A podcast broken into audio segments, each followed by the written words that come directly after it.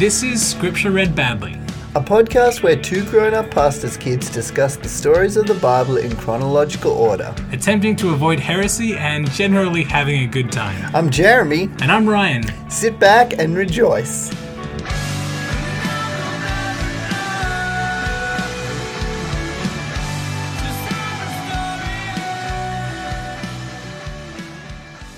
Today's verse is an odd one. It comes from Exodus 15:12.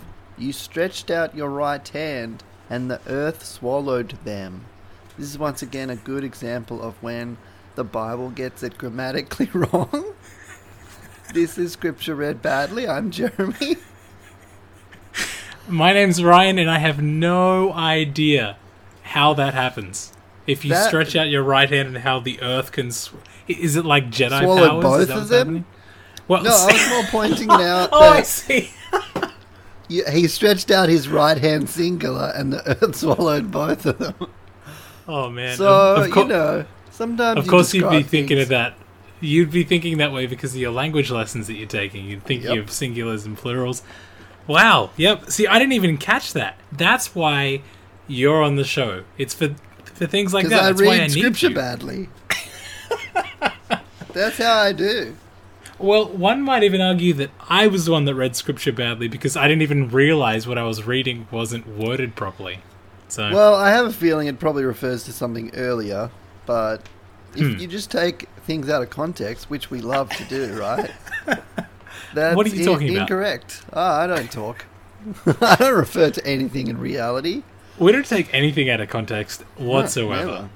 Oh, I think home ice cream's coming. Can you hear that? Oh, there was a bell No. second ago. Oh, I think I heard the bell. Is home ice cream like? I don't know what. Is that like It's- the national ice cream company now? Yeah, the one that goes around in the trucks. It's not Mr. Whippy. Mr. Whippy plays Greensleeves, but uh, Yeah, Mr. Whippy. du- du- du. I think that happened the other week when we were recording. But no, there's home ice cream coming up and down our street right now, ringing the bell. It's the name that rings a bell. Oh yeah, Ding, I've ding. seen that ad. Yeah. But does Mr. Whippy still exist? yes. Uh, although I don't know if it's actually called Mr. Whippy. It might just be called just a generic ice cream van name. Mrs. Maybe Whippy, something- She took it over. or just the Whippies because gender non-conclusive. The Whippies. All right. Yep. That works. Uh, today, we are talking not about Mr. Whippy, but about Exodus chapters 15 and 16. Yeah, because they got out of slavery, so they're away from the Mr. Whippies of Egypt. Away. See? Brought it back to Mr. Whippy. We can talk about Mr. Whippy all day. All right. I concede. Let's do it. But but 15 Yes. is pretty much Moses' version of a Bob Dylan song about what just happened. Yes, but it's also Moses breaking out as in a spontaneous musical number, which I think is it's absolutely it's so bizarre. And so then this is right away I'm thinking surely some time had to have passed between when this happened and when these when Moses and the people of Israel collectively apparently sang this song unless it was like a spontaneous breakout worship session in which case there's one person singing all these random verses and then they come up with a hook that everybody Yeah. sings for Just some three ooh hours oohs in the time. backyard. Yes. Ooh oohs in the backyard. That sounds In the great. backyard. That's definitely what actually- I said. That sounds like some kind of 70s doo-wop band or something. That'd be pretty cool. Two and a half million backup singers and just this one guy in the front. And then someone breaks out a tambourine. Yes, so good. All right, so how do you think this happened? Do you think they uh, they just crossed the Red Sea, turn around, and they see the Egyptians being swallowed up in the waters, and then Moses goes, one, two, three. There can be miracles. or do you think it was more something like, "Hey guys, I have this idea. In order to remember what just happened, let's commit it to song because everybody remembers musicals way better than they actually remember the real events." So then they kind of talked about it. Moses uh, hired um, the uh, a couple of composers and lyricists and stuff, and then he had this big presentation maybe they built a stage in the wilderness and had some some uh, some glowworms and and fireflies to light up the stage. Um, I feel like, that. that is exactly what happened. Because I think I- that type of thing happens in VeggieTales quite often. So Oh, I'm pretty sure that's how it happened back then. Because that's the only really historically accurate account I've ever seen. Um, VeggieTales? Yeah. Yeah, me too. I've seen all of the VeggieTales. I love that show. All right. Well, speaking of things that you've seen, uh, why don't we give the listeners a little bit of a uh, give them a bit of an overview of how we prepared for this episode, starting with you. Okay, so last week I finally watched the Prince of Egypt movie. Hallelujah. Yeah, I don't remember much of it because I was drawing at the time, so I just looked up every so often and I'd like vaguely be like, "Oh, that sounds like a nice song." but So if- there were if bits I and would've- pieces that I what? If if I were to say things like "deliver us," you go, "Oh, I recognize that," and Yeah, you're playing with that. the big boys now. Yeah, Yeah. and okay. there were times where I was like, "Oh, that's what Ryan was talking about." yeah. But yes, finally, the hosts Yeah. know what they're talking about. Woo! so good. So maybe I'll watch it again, and then I woke up and did something this morning, but I don't remember what. Oh yeah, yeah, Lent. So last night was Ash Wednesday for us. Who'd you lend I- something to? What? Did you say you lent something? Ha ha ha ha. Uh-huh. What'd you lend it against? Who'd you lend it to? I lent Ah. against the door. No, I didn't. Ah. And for the last few weeks, I've been excited for Lent because I've never really done it properly. Mhm. And so I decided to give away, or like not give away, but just give up uh, unwritten media for the month. And so, like, I've Oh. deleted Netflix and I'm not going to listen to as many podcasts outside of like the Christian realm. And I'm just going to read a ton. And so this morning I got up and usually I watch something while I'm eating breakfast. And I was like, oh, I can't do that now. yeah. So I read some of this awesome book. And Is it the so Bible? that's how no, it's called The Prophetic Imagination by Cool. Walter Because the Bible is boring, so that's fine. No, the Bible I'm going to talk about for three hours with you now, so Oh yeah, that's right. I thought... No, no, oh, no. I'll we're do only that we're only later. going to talk for half an hour, to, half an hour to forty five minutes. We're not Yeah, going to that's give what I away said. all the secrets from behind the curtain. We don't, we don't talk about the Bible ever. Never. So that's how I prepared, and I made some really gross tea. What did you do? Wait, wait, wait. What type of tea is it? I think, I think, because it's in another language, I think it's dandelion, but I put Whoa. Um, Dandelions are weeds. enough. Yeah, yeah, dandelion tea is a thing. Oh, maybe it, what's that yellow flower tea? Chamomile. It's chamomile. Oh, yeah, sorry, yeah. wrong flower. And I put not enough honey and like old lemon that's been in my fridge for two days. And I think it's the old lemon that is making me want to die. But I'm gonna drink it because it's good for me. Oh man. Old lemon. That sounds I'm like a really crappy old car. You know? No, yeah, yeah. Well, it. I just cut the lemon in half and use half of it, and then put the other half in the fridge. And so it just, it's not old. It's just fridgy. Right. It's uh, second use lemon. Second Okay. use lemon. Mm, mm, mm, that sounds delish. what, what did you do to prepare? Uh, to prepare for this episode, I uh, I went to work today, cleaned a couple Oh, of sweet. people's houses, listened to fifteen podcast episodes Whoa, Um, sweet. because I could do that at my job, which is pretty awesome. But what wasn't awesome about my job today was in order to get into a bit of the uh, the psyche of what's going through the Israelites' heads walking into the wilderness in this part of northeast Africa, I Yep. decided that both houses that I went into today wouldn't have air conditioning. So oh, okay. I would just be So working. you and- sweat over everyone else's houses. Oh, completely. Yes. No. what happened was Cleaning. I have a couple clients who actually let me use the aircon, which Oh, is cool. fantastic because on the Gold Coast this time of year, it's really hot. But then, so I mean, earlier today it was 31 degrees, but according to the weather app, it felt like 37, which Oh, I gross. completely agree with because it was really disgusting. But in these people's houses that I went to today, the first one had fans and the fans didn't do anything. Oh. And the second one didn't have fans and I didn't know how to use the air cons and I didn't know if I was allowed to use the air cons. So I was just I was when I was scrubbing bathrooms, scrubbing showers, you know how in bathrooms they don't have cooling systems? It's mostly just an exhaust fan and maybe a heat setting. Yeah. Oh man.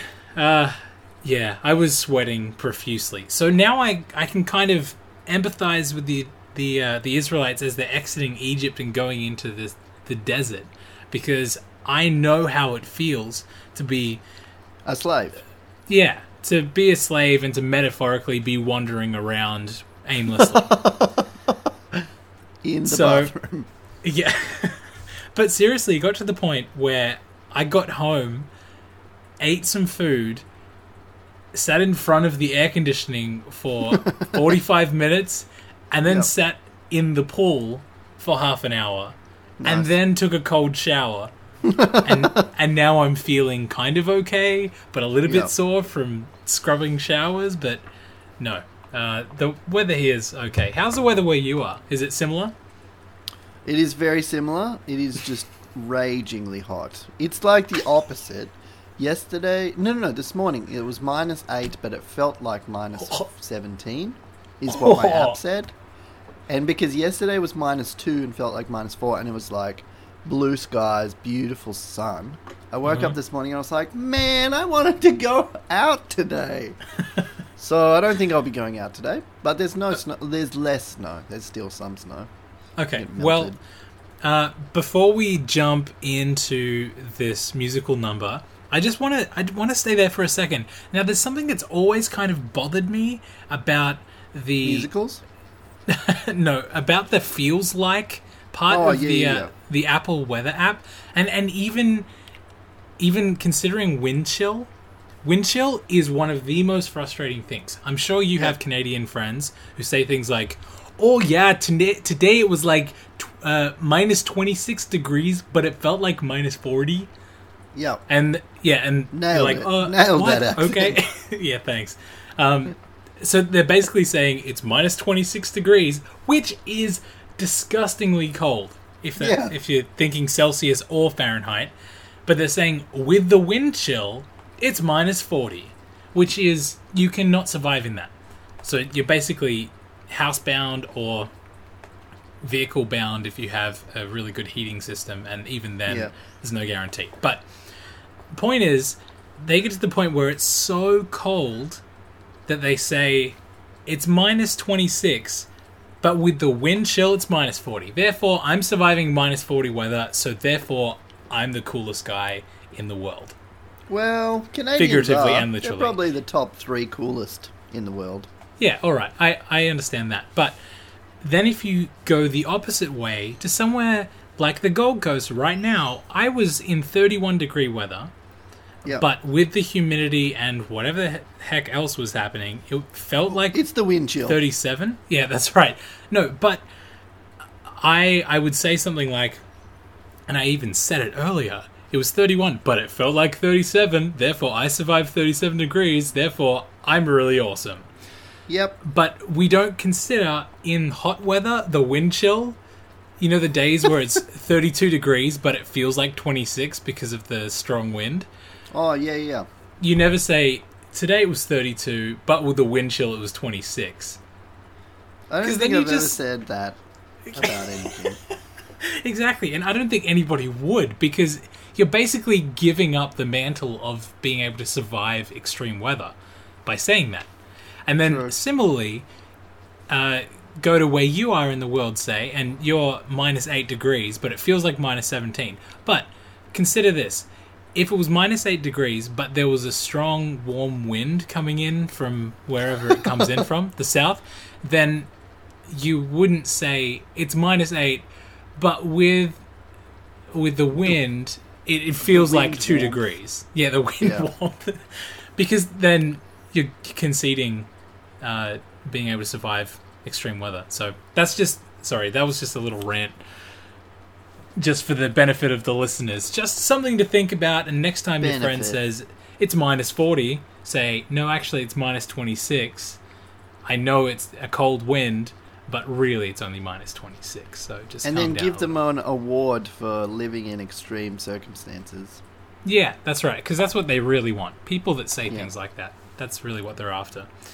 Um, okay, so we are in Exodus 15. Jeremy, what is your interpretation of this song and dance and everything that is happening uh, with the Israelites on the other side of the Red Sea? I kind of imagine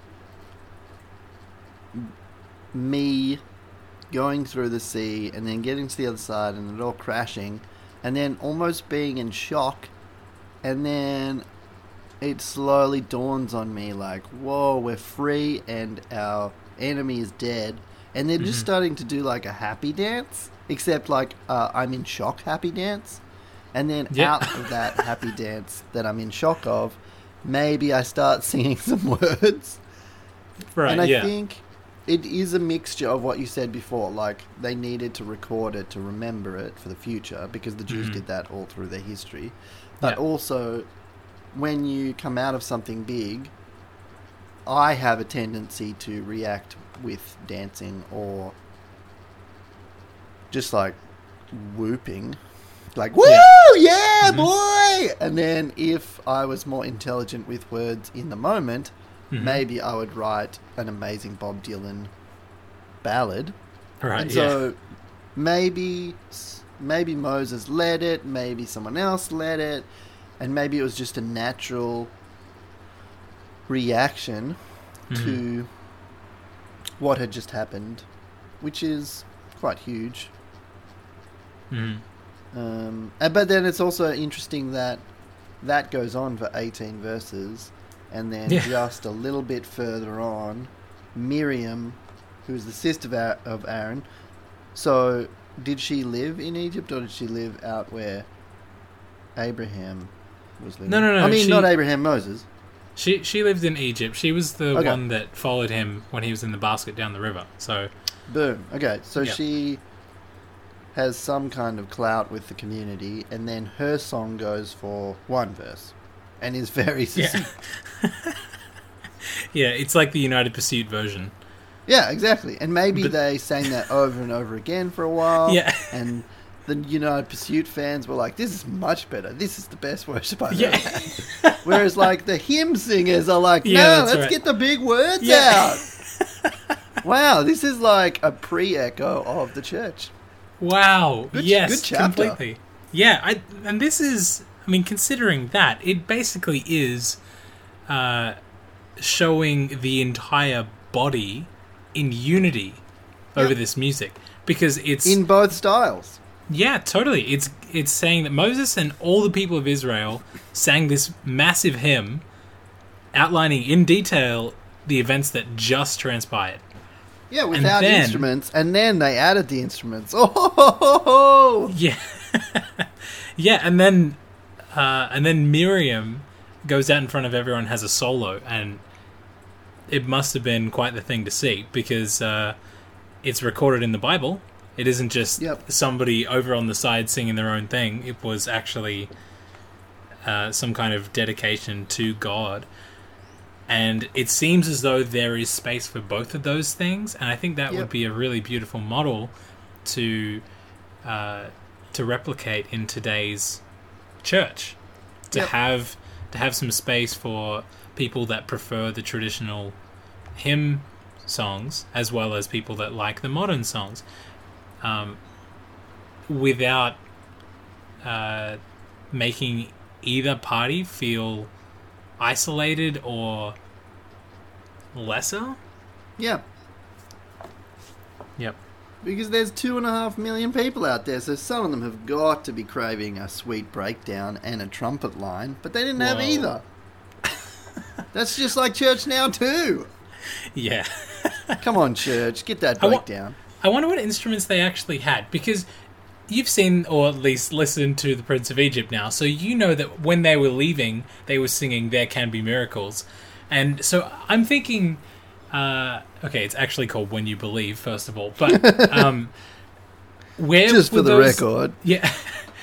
Surely this the music wouldn't have been diagenic music. Is that what it's called? When the I the don't know what that word is. I think it's when a character when the characters inside of a movie or a TV show can actually hear the music that's playing over the top or they interact with it. Um Yep. like a Yeah, that's busker be on the street. Yeah. Um, surely, when they're leaving and they're singing "When You Believe," there wouldn't that wouldn't be music that they could, if it was real life, they probably wouldn't have had instruments happening just then because everyone would have been plundering the Egyptians. Their arms would have been full of jewelry and stuff, um, and full of children that were not dead. So then I, I wonder would they have would that have been seen as gloating would that perhaps have provoked the egyptians to go after them sooner if they had have actually been walking away singing Yeah, that's a good question. Unless the songs were less gloaty and more just like freedom, and then that's less gloaty, I suppose. well i mean But- walking away from someone that's just enslaved you singing freedom isn't the oh, least gloaty thing out there gloaty. it's like na na na na boo boos, we're all free. Um, It- it's like So, yeah, quitting your job could and then saying i just quit the worst job in the world what oh man or maybe if it was in their language, the Egyptians wouldn't know. Hmm. and then it's not as gloaty. But then that's an interesting thing that it could be very gloaty, and that's what goaded them into chasing after them. Yeah, I don't necessarily think that that was the case. I think they saved the singing until they were free, clear of Yeah. the Egyptians. So I think once they're on the other side, they finally feel the freedom to be able to praise God about it because until this point, they were being led by God, but there was always this fear that they were being pursued. Yeah, Um, because we saw that in in chapter 14 i think it was they were saying moses i think the egyptians might come after us um, and then moses had to reassure them that if god brought them out of egypt then he would deliver them so yeah. this it's this massive relief of tension and i'm sure i'm very very sure that that would have resulted in a lot of celebration lots of hoarse voices um, horse voices, like the horses started talking. hey, lady. Oh man, yeah, it's like Strawberry from uh, from the Magician's Nephew. Um, Uh, what's that? That's that's a book by C.S. That. Star Wars book? No, it's Narnia. They're my two go-tos. um, yes, so like you said, there would have been a couple million people singing, and I'm sure, I'm sure there would have been lots of uh, cheering and everything. But maybe if there were just a few people that quickly penned this song, and I'm sure it would rhyme better in their own language, but um, there are a few there are some lines that you could maybe make rhyme. For example, the uh, in verse one it says, "I'll sing to the Lord, for He has triumphed gloriously. The horse and his rider He has thrown into the sea." So it kind of feels like Ooh, a spoken hello. word. The Lord is my strength and my song; He has become my salvation. This is my God, and I will That praise is Him. My Father's God, and I will exalt Him. But maybe in uh, Hebrew it does rhyme. Yeah, and maybe they were going for more of a prose thing, so they didn't True. really need for it to rhyme. Some people do love prose. Yeah. Well, some people also love amateurs, so at least there's a place for everyone. Um, but it is it's some very poetic language. So even if it is prose, it's definitely written uh, I don't think it's prose, but it is written as poetry, and there's uh, you can tell by the indent um, and the fact that it's centered. That's usually how I can tell what's poetry in the Bible, uh, or at the very least, some kind of spoken word. So he's using, or they're using, some very poetic language. Um, for example, verse 8 At the blast of your nostrils, the waters piled up, the floods stood up in a heap, the deeps congealed in the heart of the sea. Ooh. That verse, that verse itself is absolutely amazing. I am flabbergasted. I I, I think we should have that one read at our wedding because that's just so The deeps congealed yeah. out of the sea, just like ugh, gross. Man, you need some coagulant or something. Yep. That's disgusting. Mm-mm. But even the blast of your nostrils, Yeah, I think that would be so awesome. funny to have that at your wedding, like just Yeah. randomly in the middle, like love and love, and then at the blast of your nostrils, the water's piled up. It gets on really theatrical to read it. Yeah. That'd be sweet. The And deeps vuvuzela in the congealed in the heart of the sea. This is the word of the Lord. Thanks be to God. This is the what? Oh man, that's too good. I feel like this entire chapter was made for us. We could keep going Yeah. back to this well for weeks on end without episode introductions. Um, what I think is interesting is that uh, even though there's some very poetic language, language that we recognize from later in the book of Psalms, and we know that Moses himself composes a psalm, and I think it's Psalm 90, uh, if my memory serves me correctly. Um, and it is basically the same thing, but I think more in depth and with a bit of a different spin. So uh, keep an eye out for that one when we get there in about three years' time. But I think um, the interesting part of here that I want to look at for a few minutes is verse 14 onwards. And it says, The people have heard, they tremble. Pangs have seized the inhabitants of Philistia. I don't know if that means they have diarrhea or what. Oh, they definitely do. Now are the chiefs of Edom dismayed? I mean, sorry, now are the chiefs of Edom dismayed. Trembling seizes the leaders of Moab. All the inhabitants of Canaan have melted away. And it's basically saying, no one's going to stand in our way because God is with us. God will reign forever and ever. It's awesome. So that's really cool. Except, what I want to look at here is Edom. We remember that Edom were the descendants of Esau. And we know that Israel is the descendants of Jacob. So, even though Esau and Jacob had a very beautiful reconciliation and they buried their father together, and it seemed as though they left on fairly good terms, we remember that Esau uh, was he the one that had a couple of daughters? No, that was the Lot. I'm getting my, my people He mixed had up. a bunch of kids to many different women who were like big wigs in different civilizations. True, true, that's right. He married outside of the bloodline, and that made his parents upset. Unbelievable. and then that gave birth to the whole Edomite nation. Um, so we're seeing here that clearly the Edomites have taken up residence in some part of the Promised Land, and God is not with them. So I wonder if, I mean, this would this would kind of be like this is a bit of a stretch, but like us, you and I, we have uh, we have British ancestry. So Yeah, we do.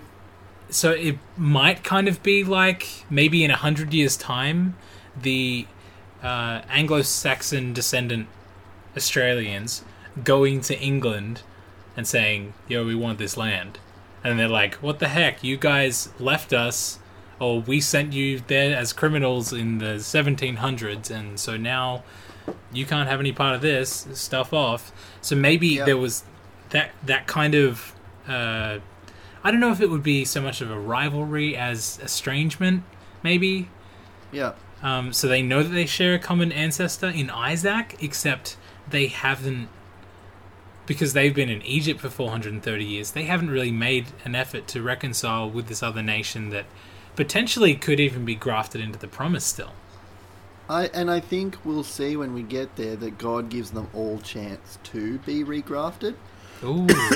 Like the whole just war theory was you would come to a city and God would give them an ultimatum like we're going to ruin you unless you give us the city or join us or blah blah blah.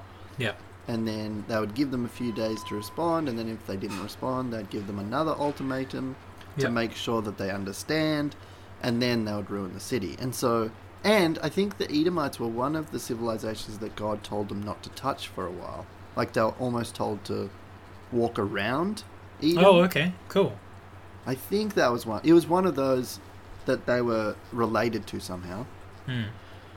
And maybe even they had food and water bought off them. Anyway, we'll get there. But Yep.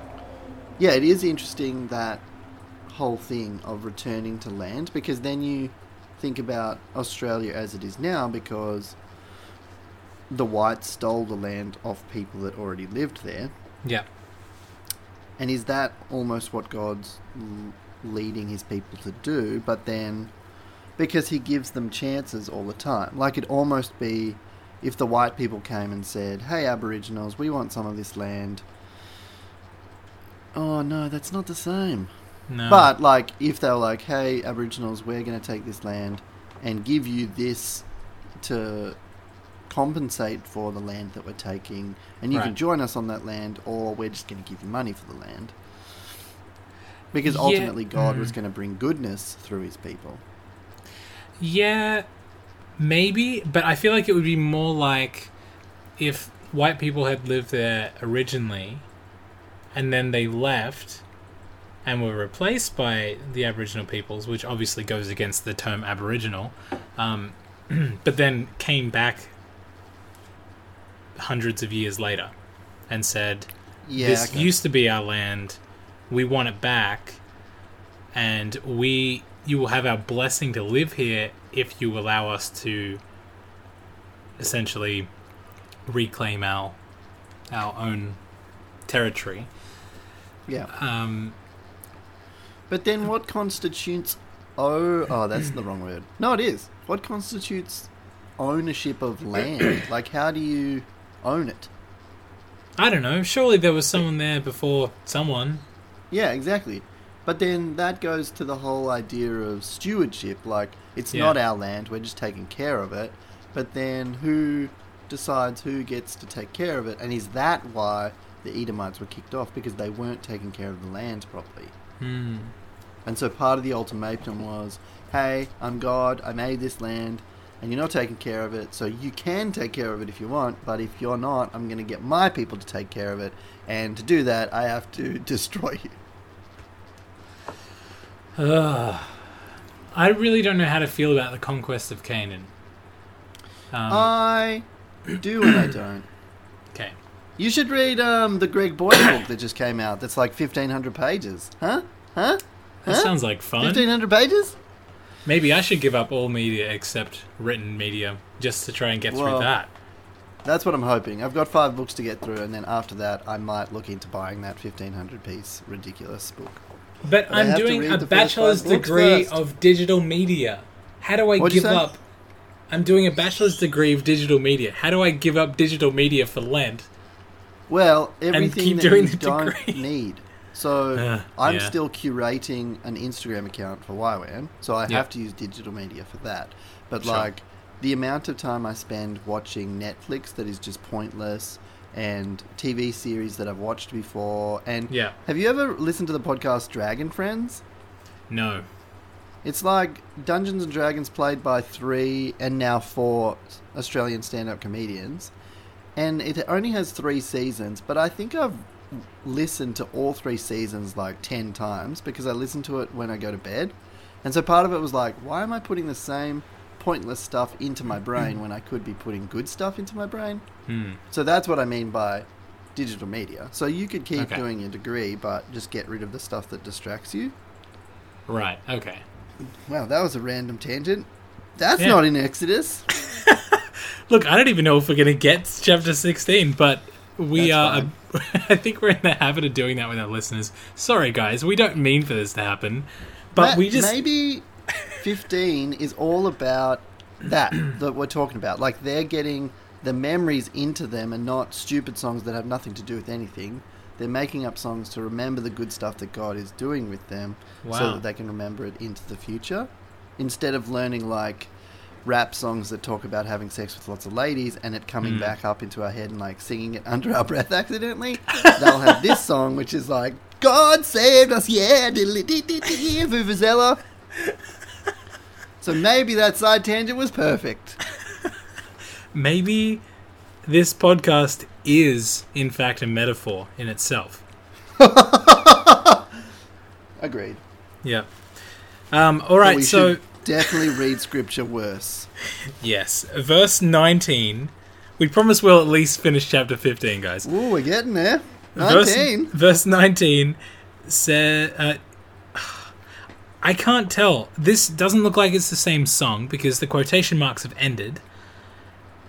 But Yeah, and it goes back into almost descriptive prose, but then it Yeah. repeats itself. Yeah, like- so 14. yeah, it it does. It repeats itself, saying that the chariots and stuff got washed away, but the people of Israel walked on dry ground in the midst of the sea. But then it says, then Miriam, the prophetess, the sister of Aaron, and obviously consequently Moses, took a tambourine in her hand. Take that, everyone that thinks that percussion instruments are of the devil. The devil, and all the women went out after her with tambourines and dancing. Take that, and you dancing people. isn't from the devil. Yeah. Basically, percussion instruments, including the drum kit and dancing, are okay to worship the Lord. They are okay. and that is And- definitely the worst way to read this passage. yes. Like, Uh, look at this one time. Oh, here's some interesting wording. Then Miriam sang to them. Sing to the Lord, for he has triumphed gloriously. The horses and his rider he has thrown to the sea. That one rhymes. Um, but it's also basically a paraphrase of the first lines of the the rest of the people's song. So that is that is kind of like a contemporary worship band taking a few lines from Amazing Grace and then making a 15 minute song out of it. So I guess that kind of makes sense. But it says that Brilliant. Miriam is a prophetess. What do you take of that title? That God loves women and thinks that they should be championed more. Come on. Smile. Uh, because prophets, because Moses was in in theory a prophet because he was challenging the status quo with truth and an imagination for freedom and liberation. Hmm. And so maybe Miriam was good at that in her circles. And now she's doing it again by singing back to them what God just did and hopefully giving them a bravery and a boldness to keep hoping for the next step because they're in the middle of nowhere, so they will need a lot of boldness to follow this God that they sort of seen. Hmm.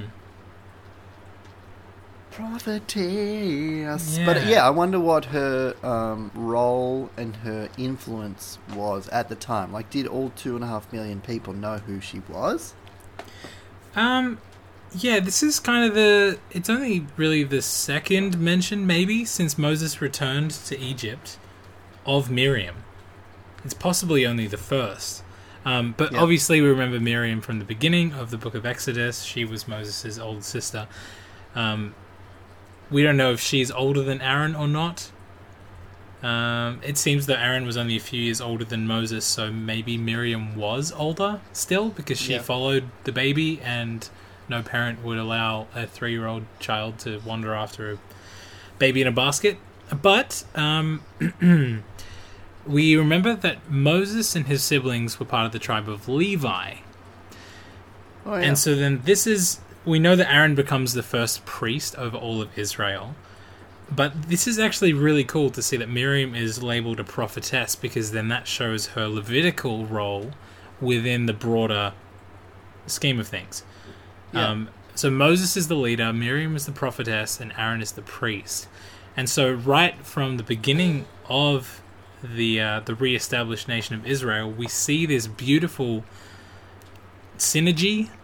Is that a word I'm still allowed to use between uh, yes. between these three figureheads, I guess, within the nation? Um, see, uh, You're allowed to use that word too. good, good, thanks. I might just ask you every third word that I say, just in case it's. Figurehead. toast. Can I say toast?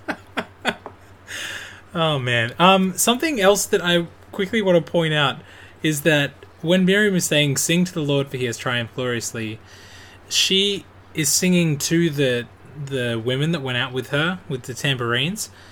But Yep.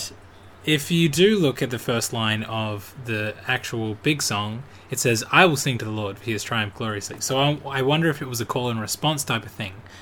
Where she was True. saying, "Sing to the Lord, for He has triumphed gloriously." I will sing to the Lord, for He has triumphed gloriously. Yep. This kind of reminds me of that song "Ancient of Days," where it says, it, it breaks off into this part where the leader of the song says, Your kingdom shall reign over all the earth. And the rest of the people Oh, say, yeah. Sing to the ancient of days. um, so Baptist Yeah. historical times. I. I wonder if it was something like that. Bit of a call and response cool. thing. As, as a bit of a. it says all women. yeah. I think. Oh, did every woman have a tambourine? What the Yeah, heck? And knew the song. and knew how to dance. That's so cool. I wonder if this was just a, a big break in the middle of it. So maybe it wasn't a contemporary worship style of Oh, the true. the bigger thing, but maybe there was this big breakdown. It was right in the middle or right at the end or something. But it was a tambourine dancing breakdown. So maybe they had Yeah, all these syncopated rhythms and stuff, and, and kind of did a stomp the yard thing with slapping their arms and stuff. um, and meanwhile, Miriam is singing this thing over the top. Then the the women are echoing, and that that, would have been quite the thing to see. That shows that breakdowns can happen in church even Praise more. him. This is such a good chapter Praise for him. church services. Oh man, we love this. This is so good. Okay, uh, let's move on to this last little part of the last five verses of chapter 15 then. Can you walk us through the bitter water made sweet, which is almost a tongue Uh, twister in itself? Yeah, and this is once again another of those human weaknesses that, in the midst of huge miracles and liberation and going through the sea, still we need water. And if we don't get water, we start complaining very quickly, like wah. Yeah. And then later in sixteen, Wah, like, I'm gonna die. "Wah." Yeah, and we could have stayed in Egypt e- eating meat every day, and you're like, Yeah. what? You were Yeah. slaves, you idiots.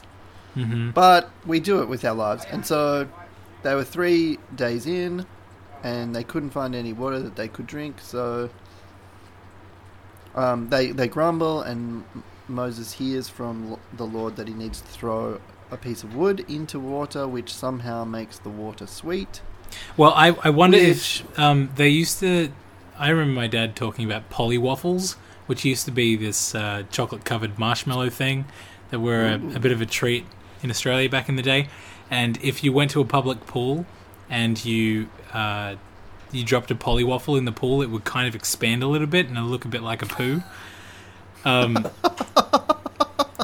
so I wonder if it was something like that, where God showed him a log, but really what he showed him was was a polly waffle, and then Moses Moses just chucked it into the water, and the water became sweet, but everyone got out because it looked like a poo. I don't know, maybe.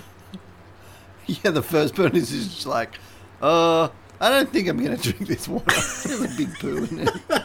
Did you just put the big poo in there? Come And then on, Moses man. says, "It's right, guys. It's a polly waffle. It's made of sugar. It'll make the water sweet. It's all good." Look, I'm doing it, I'm drinking it, then he has to drink it for them. Oh, worst. Oh man. Oh, but then people probably would have been desperate enough at that stage that they would have known it was too bitter to drink because they would have tried to drink it already. oh, true. So, Like, water! yeah. I don't care about the Polly Waffle. yeah. Um, Uh, yep, and then uh, God makes a statute for them at that time where he promises if they diligently, oh my words, if they diligently listen to his voice, yeah. then uh, he will put none of the diseases on them. And he sticks to that. There's a time later where they don't stick to his voice, and instantly all of these diseases come, Yeah. and some guy has to kill a lot of people to Mhm. stop the disease. And you're like, that's a little harsh, but Yeah, it's crazy. he makes this deal with them, and they agree. And Yep. then they find this place called Elim, which is where 12 springs of water and 70 palm trees are. Whoa. Which 70 palm trees for, me is like, that's a lot of palm trees. But when Yeah. you've got two and a half million people, you kind of need more than that. Yeah. So would they, they would they have had to take shifts or something? And Yeah, like, I want the Being in the shade. oh man, twelve springs of water. That is, that's definitely a lot better than just one body of water with a Polly Waffle. So, Yep. yep, probably good enough. Um, Very good. Sweet. Well, that brings us to the end of Exodus 15. Do you have any closing thoughts Ooh. on the chapter? Um, lately I haven't been drinking enough water, so my lips have gotten dry a lot quicker than they used to. Yep. So I'm curious what they would have been like in the desert without so Mm. much water. And did they have water bottles? They would have had water skins, I'm sure, because they would have had them in Egypt Alright. too. True. Mm. That's wise. Uh, that's my thought. Okay, great. Well, I'll leave you with a piece of advice, and it is Yes, please. to make sure that you buy enough pairs of underwear so that if you ever find yourself going away for a few weeks, you never have to do your washing once.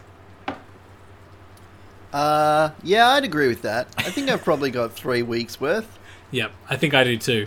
So then you just pack them all, and then a few shirts, a few pairs of shorts, and go away for three weeks, and you get back to all your washing at once, and you're still wearing a clean pair. So, look, that's uh, it's a bit of uh, bit of a tip that I would have given the Israelites as they left Egypt. Make sure you pack all your undies. Yep. Yeah, they would have had to pack. I don't think they had undies. They just had man dresses. Yep, all right, fair the enough. The ladies, oh, different story. oh. I'm not a lady. I don't know about that stuff. Even the ladies had man dresses. All right, that's it for this week, everyone, or at least this episode. We'll see you guys in a few days' time. Take care. Bye!